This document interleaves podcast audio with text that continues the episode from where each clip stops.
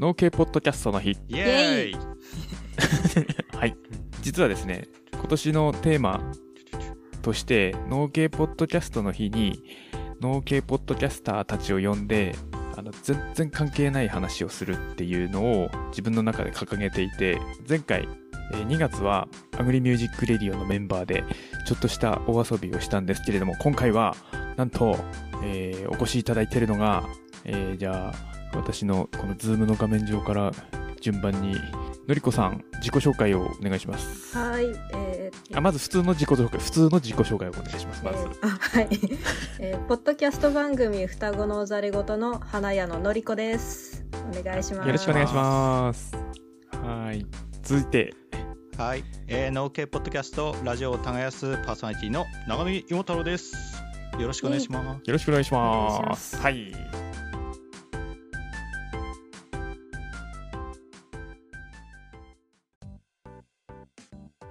この3人イエでイ何の話をするかというと、スカイリムお。スカイリムですよイエ。ーイイエイイエイイエイイエイ。 10周年おめでとう。知ってる人は知っている10周年おおめめででとうだ本当だよ多分ほとんどの人がハテナマーク出ていると思うんですが知る人ぞ知るオープンワールドゲームという感じのゲームで、まあ、ちょっと用語が多いんですよねこのゲームどうしようスカイリムの説明からしようかお願いします。そうですね。さいえー、に二ルンの始まりから。見るの そっからえっと、とりあえず今回は、えー、リスナーさん、ケロナーさんを置き去りにして、我々3人で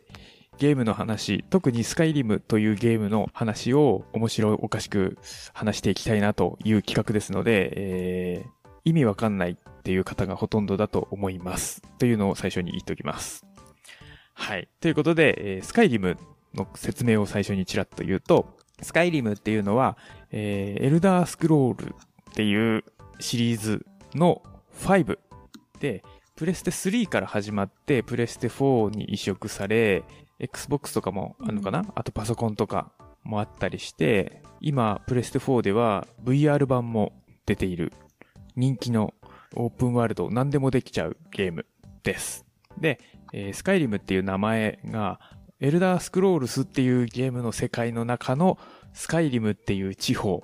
北国ですね。で、起こった話っていう感じのゲームです。で、えーその世界では戦争が行われていて、帝国軍対ストームクローク軍っていう反乱軍の、えー二大勢力が戦争をしているという時代背景になっています。で、その他にもいろいろ組織はあるんですが、それはおいおい話していくとして、で、そのとあるところに、えー主人公が、えー、なんて説明したらいいんだろうな。わかりますわかりねまえっす。と反乱軍と間違えられて、えー処刑されそうになるところ からそうそうそう。ゲームがスタートする。普通に暮らしていた主人公が、えー大人です。いきなり、えー反乱軍に間違えられ、帝国軍に殺されかける。そこにドラゴンが攻めてきて、で、まあ、一命を取り留めるっていう感じなんですが、ちょっとネタバレが入ると、まあ、主人公はドラゴンボーンという、ドラゴンの神様に、なんて言ったらいいんだろうね、恩恵を得たドラゴンそとうですね同じ力を持つ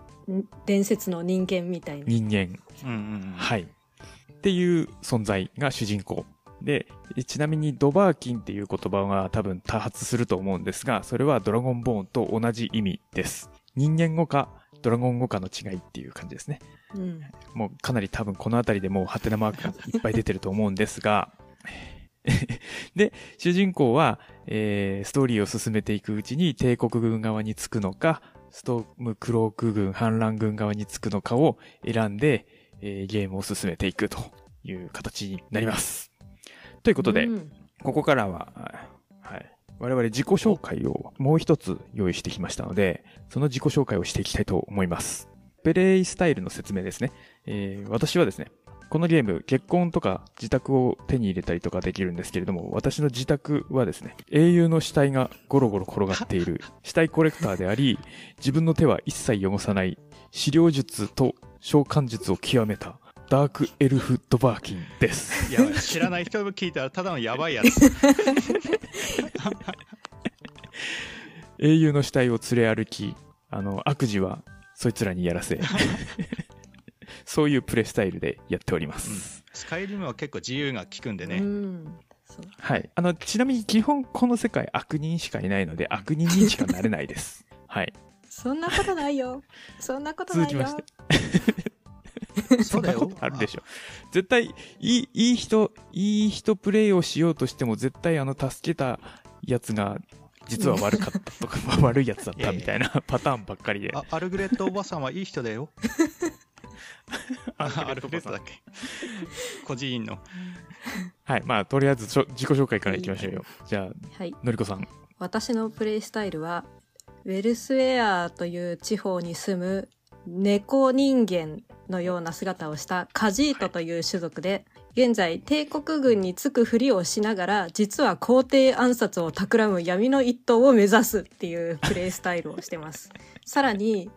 そう、あ素晴の、らしい臆病者すぎて、えっ、と、冒頭のストーリー、ヘルゲンから、猛ダッシュで洞窟を駆け抜けて、えー、とホワイトランを経由しないっていう自分がドラゴンボーンだと気づかないまま、えー世界を放浪する旅に出ています こ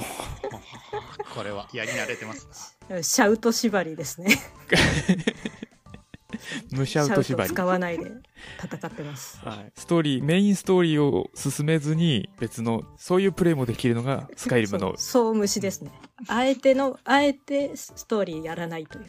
カジートですねいいです今ねいいですねカジーそうトそうカジートはあの暗殺者向きの種族ですからね一応商人にもたけるし隠密とかスリとかそういう悪いことをするにはうってつけの種族ですね、うん、このスカイリムの世界ではあエルダースクロールスの世界ではカジートはあのー物を盗むから気をつけろみたいな立ち位置になってますねそうそうそう すごくあのた種族としての立場はめちゃくちゃ低いですね。すいません。 うん、スクスクーマ売ってください。スクー マスクーマというのは麻薬ですねそう麻薬の売人なんで。猫ちゃんはスクーマいっぱい持ってる。 はい、はい、じゃあ芋太郎さんお願いしますはい。えープライスプレイスタイルは、えー、脳筋弓使いです。脳筋肉使い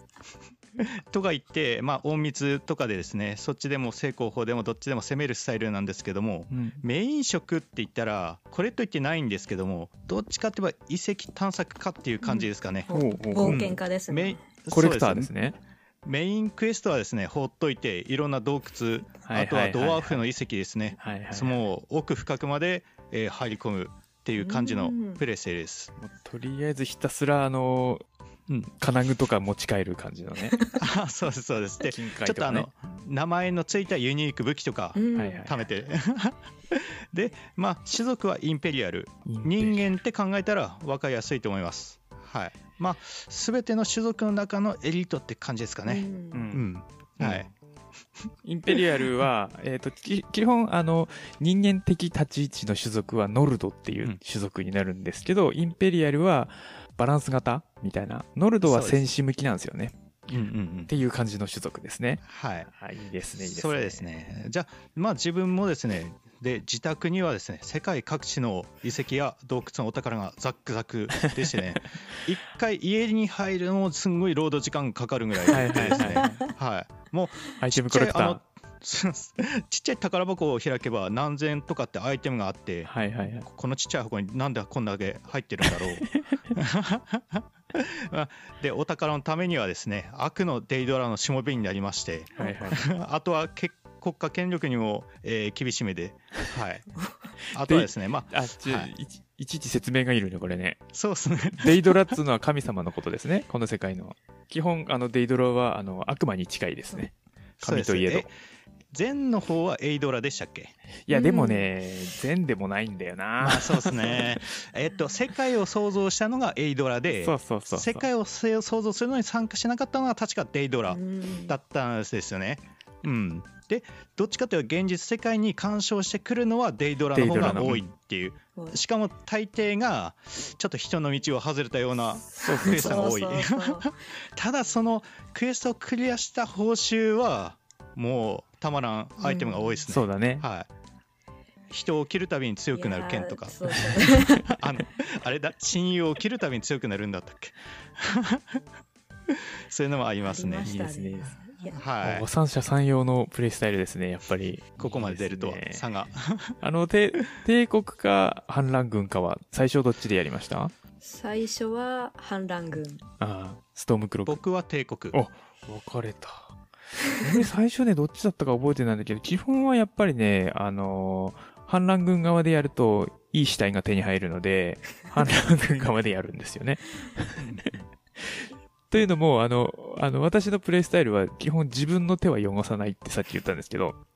なので、あの、基本一緒に連れて歩く死体は、あの、戦士タイプの死体を連れて歩くんですよ。なので敵、敵が見つかると真っ先には走っていって、うんあの、戦ってくれるっていう。で、その間に、えー召喚銃を召喚して、召喚銃はあの遠距離攻撃もできるん で、遠距離攻撃で召喚銃が攻撃してるのを後ろで眺めるっていうすごいなプレイスタイルですね。いいなおお、頑張れ頑張れっつって。死んだらまた生き返して、みたい な。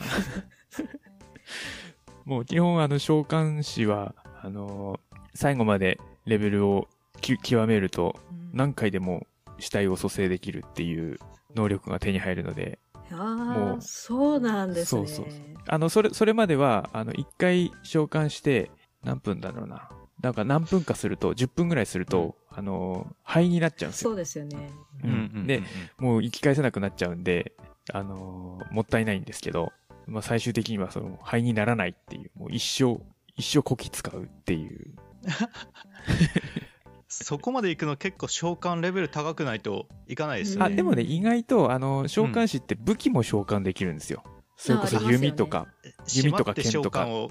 繰り返すみたいなそれもそうだけど、基本盾持って戦ってると、もうどんどんどんどん召喚が上がってきます。ああーの、召喚の盾。なあはいはいはいはいだだから従者に戦ってもらって、自分は、あの、もうわざと近づいたりして、あの、立てて防御するっていう、まあ、戦えよって話なんですけど ね。あの、自分の、自分は一切戦わないっていう縛りプレイでやってたんで、その時おは。ー すごいいやさいすんごい縛りプレイですよそれは 自分は一切戦わないっていう。あの結構自分で攻撃したくなるんですよねうんこういうゲームって、うん。うん、それ思いとどまって従者にやらせるっていうのはなかなかできることではないですよ。うん、もう、基本でも最初はやっぱりに逃げ、逃げてばっかりみたいな感じになりますけどね。もう魔法使いは結構ね最初こそ苦しみますよね魔法使いは最初大変なんですよ。あの、魔法学校に行かなきゃいけないんですウィけンど。ターフォールド大学そうですそうねそう、ウィンターホールド大学。それが遠いんですよ。 遠い遠北い東にあるんですけど、最初、えーゲームが始まって、ボンと放り出される地点が、だいたいマップの中心より南西ぐらいのあたりかな。うんそっから、北東の極限まで行かなきゃいけないっていう。それが結構実は最初大変なんですよ。魔法使いプレイ って。そう、うんうんうん最初私も魔法使いやろうと思ってあ大学ここに行けばいいんだなって言ってあの普通に歩いて行ったんですよね一人でそしたら目の前にサーベルキャットっていう超大そ型うそうそうそのう猫のあや獣ばがいいやばいやてばいやばい。あの一発撫でられて死にましたねそうそうそう。最初はね、本当に。そうそう最初サーベルキャットと巨人には気をつけろっていう。そうそう。まあ、巨人はでもこっちからね、あの、なんかしない限りはう、ん攻撃してこないんで。マンモスチーズを盗みに行かない限りは襲ってこないですよね。 でもあのコンボで一回殴られたらホームランですからね。あれあれはすごいですよねおかしい力っていう。ああ、いいですね、いいですいやね。面白いですね。闇の一刀もいいですね。闇の一刀も面白いですよね。いくつかこうクエスト大型クエストあるうちのこの闇の一頭はかなりうん。好きですね、暗殺者集うんう団んですね。うんなんか結構派閥争いしてるんですよね。意外とこの組織も結構解体寸前のところまで行っちゃってるような少人数残ってるだけでなんとかやってるよっていううんうんうんすごいアットホームな組織だなと思いながらこう、うんうんうん見てたんですけど。もう定期的にさ、闇の一刀の、あのー、視覚に襲われるっていうそうそううんうん このあ俺もゲームはき昨日襲われまし たよ。すぐ殺しに来るんだからあの人たそうちそとう思いなそがうらそうそうそう。しかもそんなに強くないっていう。そうそ うそうそう。あの、闇の一刀のくせに暗殺してこないっていう。結構昼間来ますね、昼間にフラフラしてると。そういきなり襲いかかってくる。むしろ、あうんえあの遠くにいるのそうじゃないみたいな、あもう逃げとこうみたいな状態になってそまうす。そう盗賊かそういうのかどっちかっていう あるあ るできればなんか橋の下とかから飛び出してくるとかそういうの欲しかったですよね もうでも、口あの、資料術を使ってると、もう、そういう闇の一党とか来ると、こっちが気づく前に、その召喚した奴らが気づくんですよ。で、走り去ってくんですよ。 SP じゃないですか。へーそうそうそう。すごいっすね殺してやるーとか言いながら、怖い怖い突然走、仲間が走り出してくるか急らさに何おお、どうしたどうした怖みいたいな。で、なんかあの、すんごい遠くまで走ってったかと思って追いかけると、あの、闇の一頭が死んでるみたいな。ああ言うの多すぎますねそれすごいすごいっすよそうう。んすごい便利なんですよ。うんうんうんいいなぁやったことないっすよ、そのね。もうね、便利。ただ、あのー、資料ずつしプレイは、村に入るとね、すごいね、あのー、ぐちぐちぐちぐち住民から言われるんう。で、うんん一応世界観の中では、その死者を生き返らせるのはかなり禁断の術みたいなそうそう扱いなので。うんあのなんか街の中で魔法を使うなとかって怒られたりとか、ね、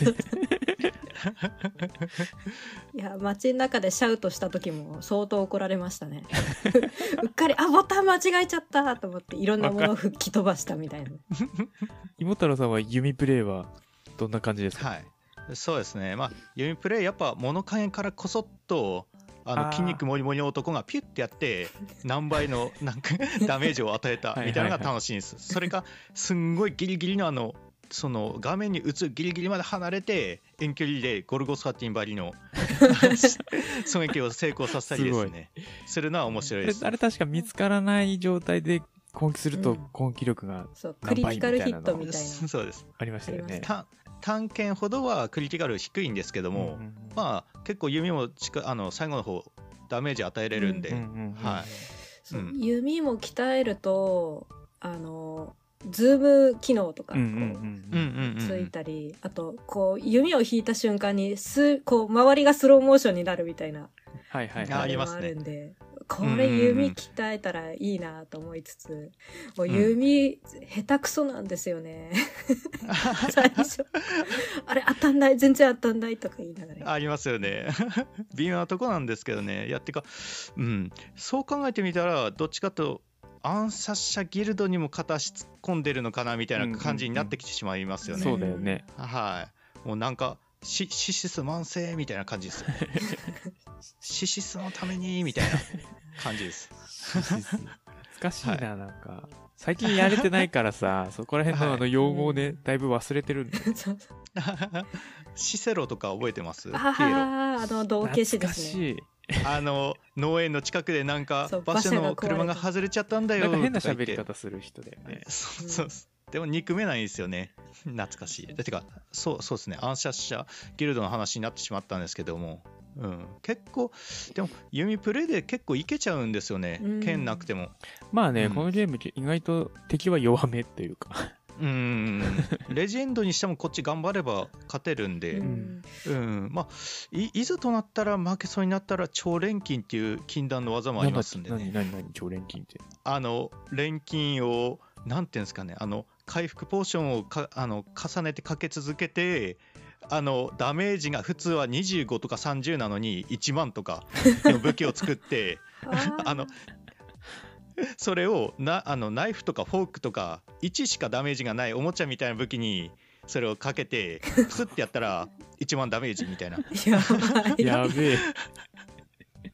そ れや携えたべえりじゃん。ゆ弓プレイとかやってたですね懐かしいです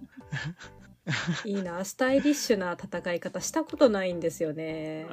どういうことですか常になんか、ど、あーあ暗殺暗殺も何もなんかいろんなスキルをまんべんなくす上げちゃおうみたいな気持ちになったりああの、ー割と口だけ達者になったりああ話術わ話術 話術だけなぜか上げて。あの義勇詩人気取って世界旅してあの盗賊にボコボコにされてるっていうスタ イルでいやシェオゴ楽しいラでスすね楽しいですシェオゴラスの話も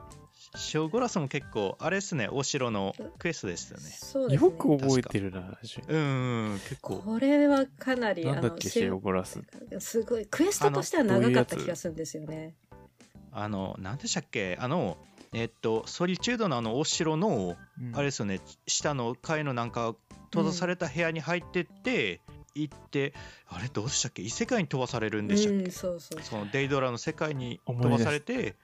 お茶会してるやつだ。そうそうそうそうそう、それです、それです。うん。あの、京王とかが一緒に座って、うんうんうんお茶会してる。で、何が起こるか分かんないやつだね。そうそうそう。うんああの、なんかいきなそれりがそそ鶏が出てきたりとかそうするやつだよね。うんああ、懐かしい。人間とか動物をなんかそういうのに変えちゃうみたいなやつですよねあ爆発もしなかったですね爆発うんもだしかまらす。何が起こるか分からないってやつ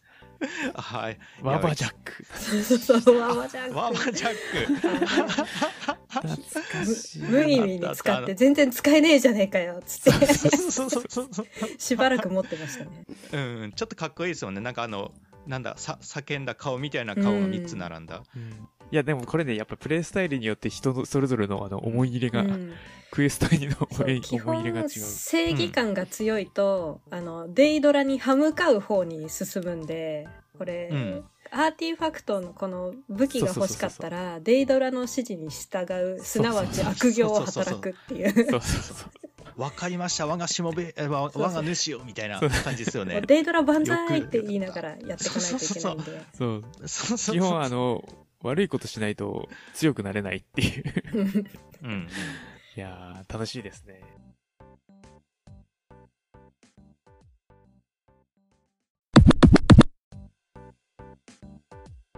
いややりたくなってきたちょっとあのせっかくなんでスカイリム以外の話もしましょうよ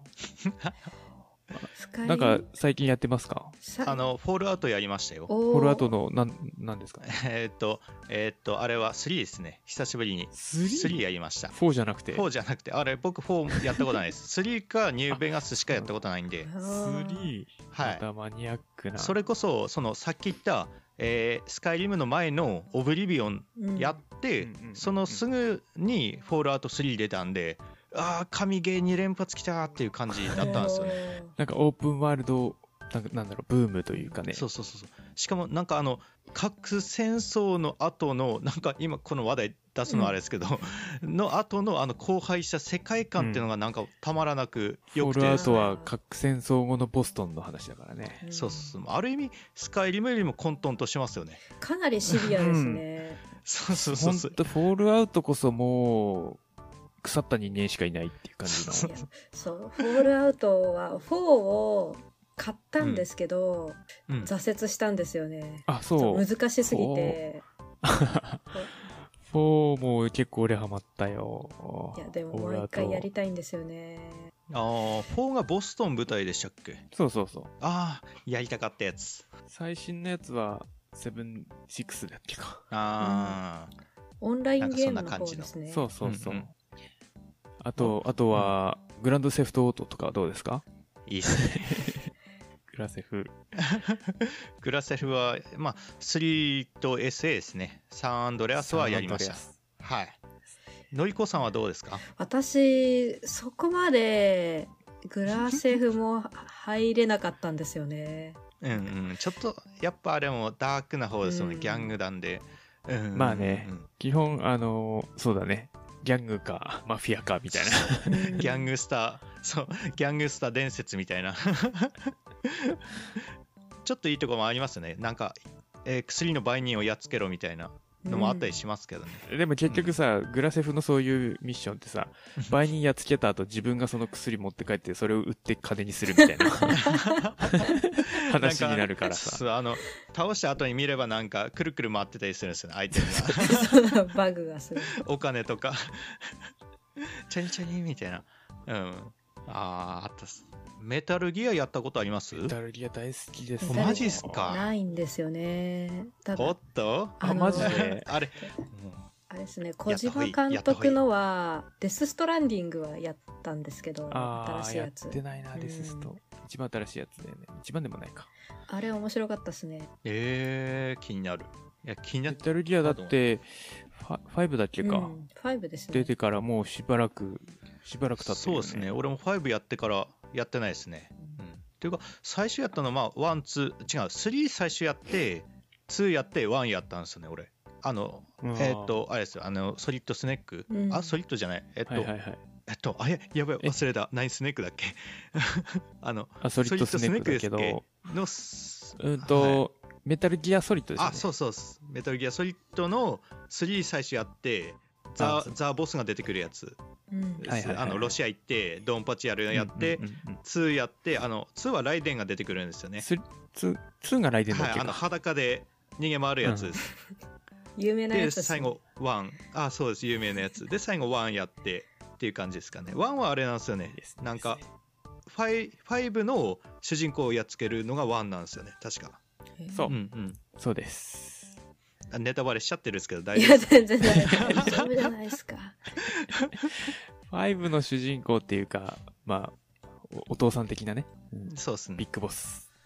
まさかファイブ最初、俺、本本人動かしてると思ってたんですよ。そしたら、まさかまさか、あ、スネーク。スネークだと思がってたってことスネーク本人じゃなかったんですよね。 4からかな4でしたっけビッグボス、うんビッグボスの話。ああそうそうですね4でビッグボス本人が置いた状態で出てきますよね確かうーんと、はいい、や、うーんと、置いた状態のやつは、スソリッドスネークです。あああれはソリッドスネークかあれややこしくなって きたぞい難しい、ややこしい、ややこしい。やでもすごい面白いですね4までが、そっかそっか、4までがあれか。あれ、3、3ってなんだっけあ、3がブビッグボスでだすね。でちょすあとザ・ボスの子供たちが出てくるっとのりこさんつ いいやてきて大。丈夫ですついてこれてない申かしら。訳ないメタルギアは、一応3、三と5が第二次世界大戦前の話かな。で、ビッグボスっていうえ伝説の、なんだろ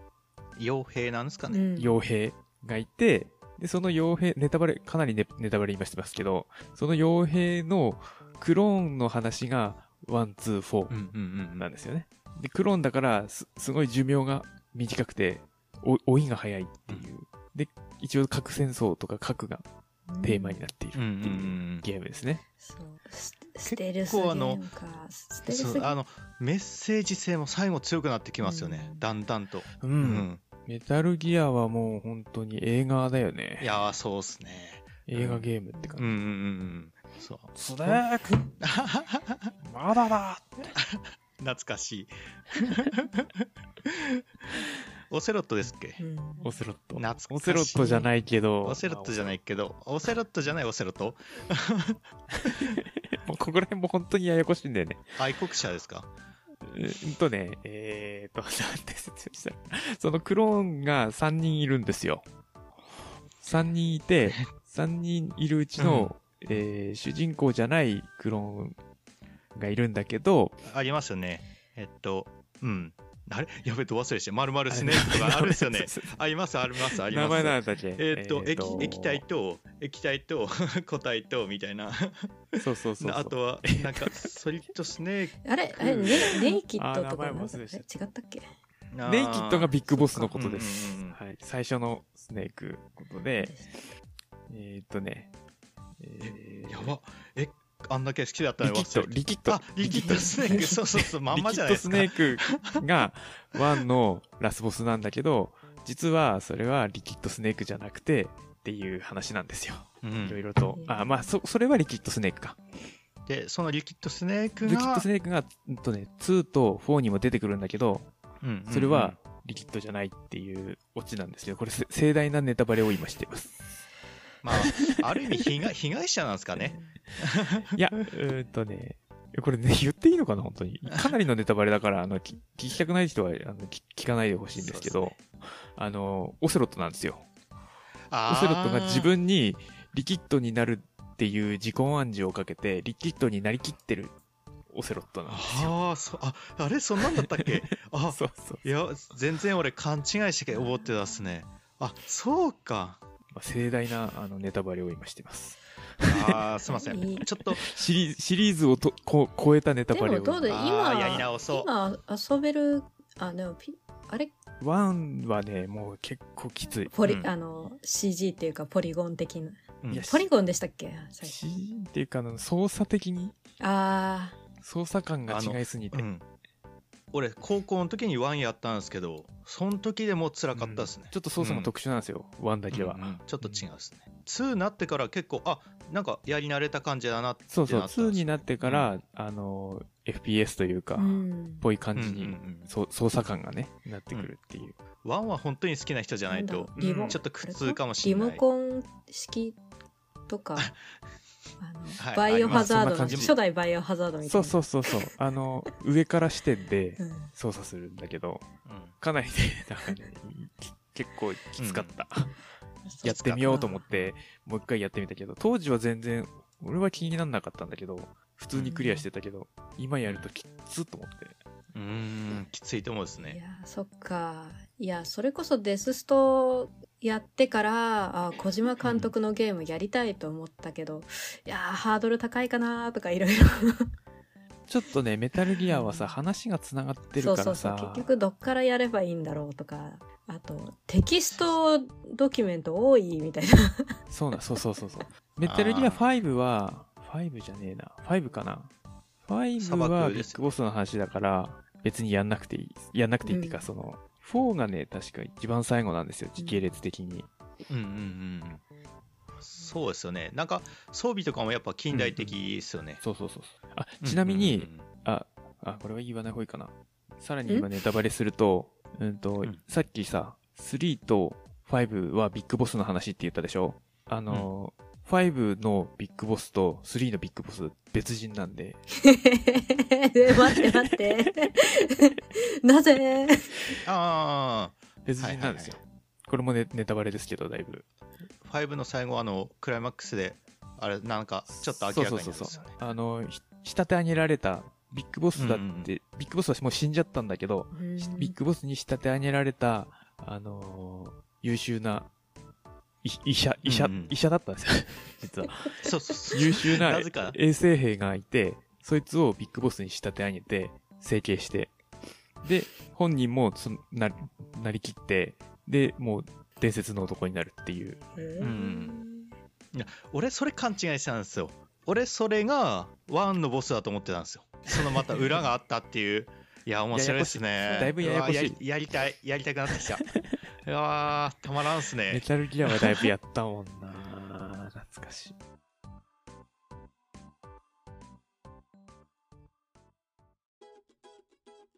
ちょっとそろそろもうね、1時間近く話してるので、あの、終わりに向けたいんですけど、あの、俺ね、2人をね、実は、あの、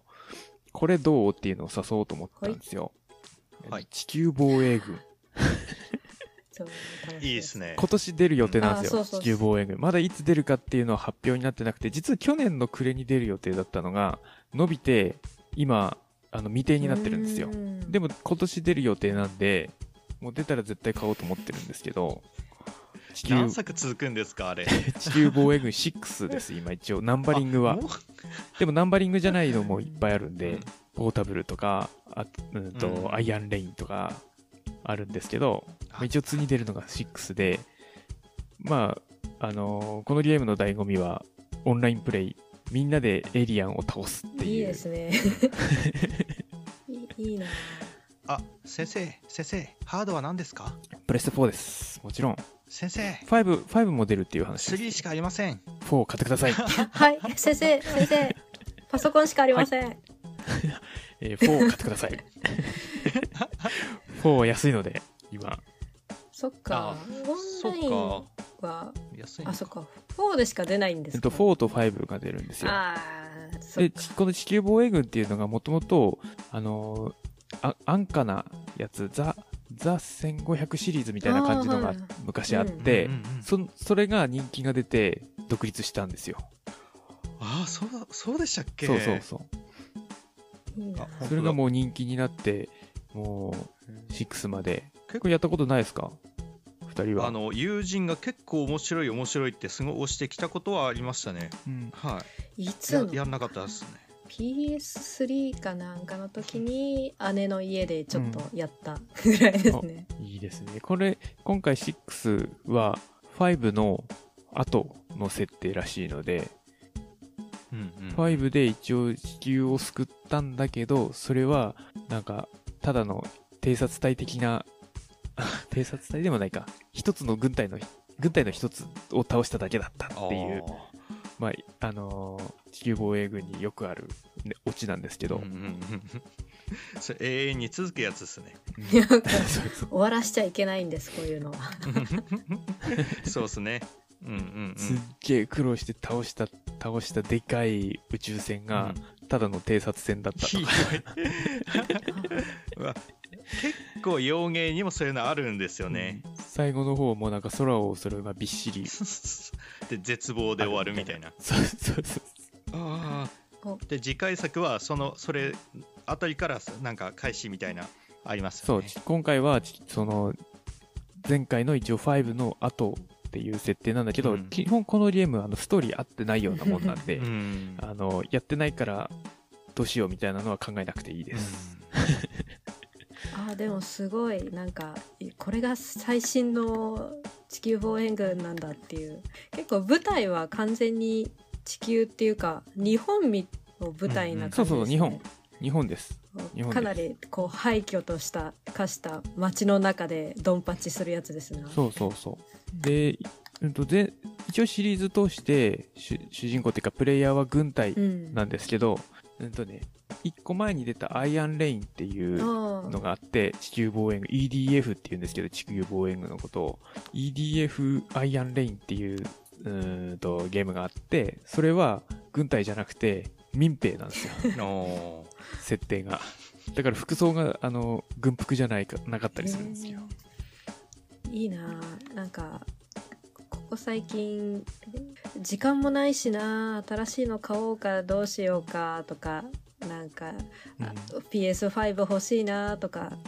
どれでゲーム遊ぶのがたいいんだろうなあとか思いながら何も買ってない状態だった んででひたすらスカイリムをやるっていう使い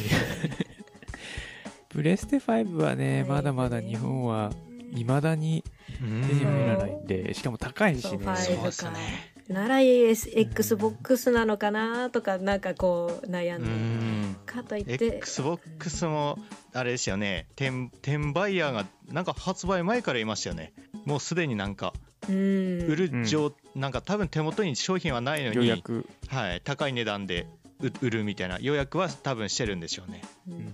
ん、こう最近、あプレステ4は今もう中古でうん、 3万も出したら結構もううん、がっつりあのオプションも揃うみたいな感じなんであーそうですよねそそれもありだなまだまだ現役だよ プレステ4は、うんまだ遊べますよねううんん、いや俺なんてプレステ3ですよ今いやそれはすごいです よでその前は XBOX でやってたんだね、うん、あーなんか俺だけ20年ぐらいあ20年は言い過ぎですね15年ぐらいなんか時戻してるぐらいの感じです、なんだっけ XBOX マイクロソフトが、はいうーんとそれこそフォールアウトベセスダかななんかどっかをあ買あっそたうんでベすよセスダですね、うんうんベセスダだようんね、うんうんうんだからフォールアウトはもう XBOX にしか出さない、うんうんうん XBOX, XBOX と PC そかうだからプレステに出れないっていそう話のうちスカイリムも最新作出た時どうするのみたいなそうそうそうそうう、んどうなっちゃうかわかんないですスよねカイリムもね一応ベセスダ、うんいやー神ゲーなんでいろんなハードでやれるようにした方がいいと思うんですけどね、うんでも XBOX もねここら辺で構成をかけたいところっていいうやのはほんと肩身狭いですからね昔から XBOX はうんパソパソコンでいいじゃんって感じだそもんうそうそう結局ゲームパスとかそう持ってるとクラウド上でゲーム遊べるようになってるんででも逆に言ううんうと、んうんうんそれはマイクロソフトのパソコン持ってる人はみんな XBOX で遊んでるようなもんだよっていう売り方してるんでそうそうそううんそううんうんそうってなるとゲーミングパソコンも欲しいって思ういんいなやがらーほん とわかるわかりますすちょっと今のパソコンもスペックが足りないっすね。えでものりこさんはさ、あのーちょっと話戻るけどスカイリム VR でやってるでしょあの VR は直子がもう今妹が持っててっていうのも最初に、あの PS4 を私が友達から譲ってもらった時にスカイリムを買ったんですうよ。んであーでなる一ほど通り遊んだ後に妹に渡したんですね。そしたら妹がうんはいはいはいはい VR 買ったんですよ。あでなるほどじゃあ VR 買ったならスカイリムで VR やろうよっつってそこでうんうんうんうん VR 買って、まあ遊んだことはあるんですけどあなるほどやばいですよあれどどややばやいり本て当にどうなどうなっちゃうんですかやばいですよぼあのうわーこれすごいってめっちゃこう見てたら、うんあの気づいたら処刑台にいるっていうあの臨場感たまんないですよはいはいはい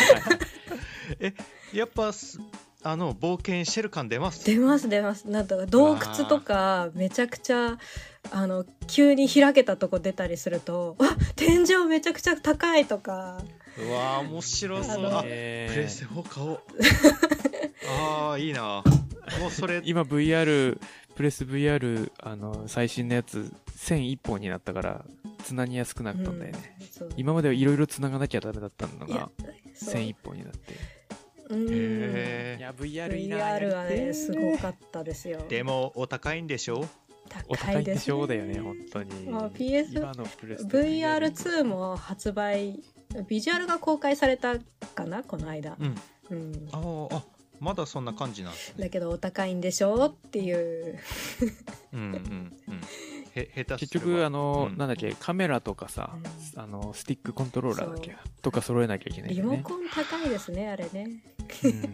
あれとそうですねあの XBOX に Kinect って前あったんですけどカメラが前につける機能あってカメラつけとけばあの手に何も持たなくても反応するのがあったんですよねへーセンサーでそれ使えば手に持たなくてもできるなと思うんですけどねうんすごいな今それこそパソコンのさ、うんオキュラスだったかな、あうんが手袋型のコントローラー開発して出したよねこあう面もう白指そうがね認掴める認み識たいできなるってそうそうそう鉄砲もちゃんとこう引き金を引けるあーあのリロードとかもできるっていう、そうどうしてもねあの剣剣をこう振ってんのは面白かったりするんですけど弓弓とかも弾けるんですけどうねん、うん指指ねおーえー、面白そう狙い定まんだそうですねあと確かに普通にこうやっ技て術が必要おになよってくる泳いだりとかあ 泳ぐモーション泳もいこれで動いたりしたんであすそうなごんかっだたですへええー、あー面白いえー、一回やってみたいなあのやりたいね A ちゃんが買ってくだくれればあのご自宅にあやりましょそうう2人は 近いからやりましょうやりましょレンタうル料払うんで、ね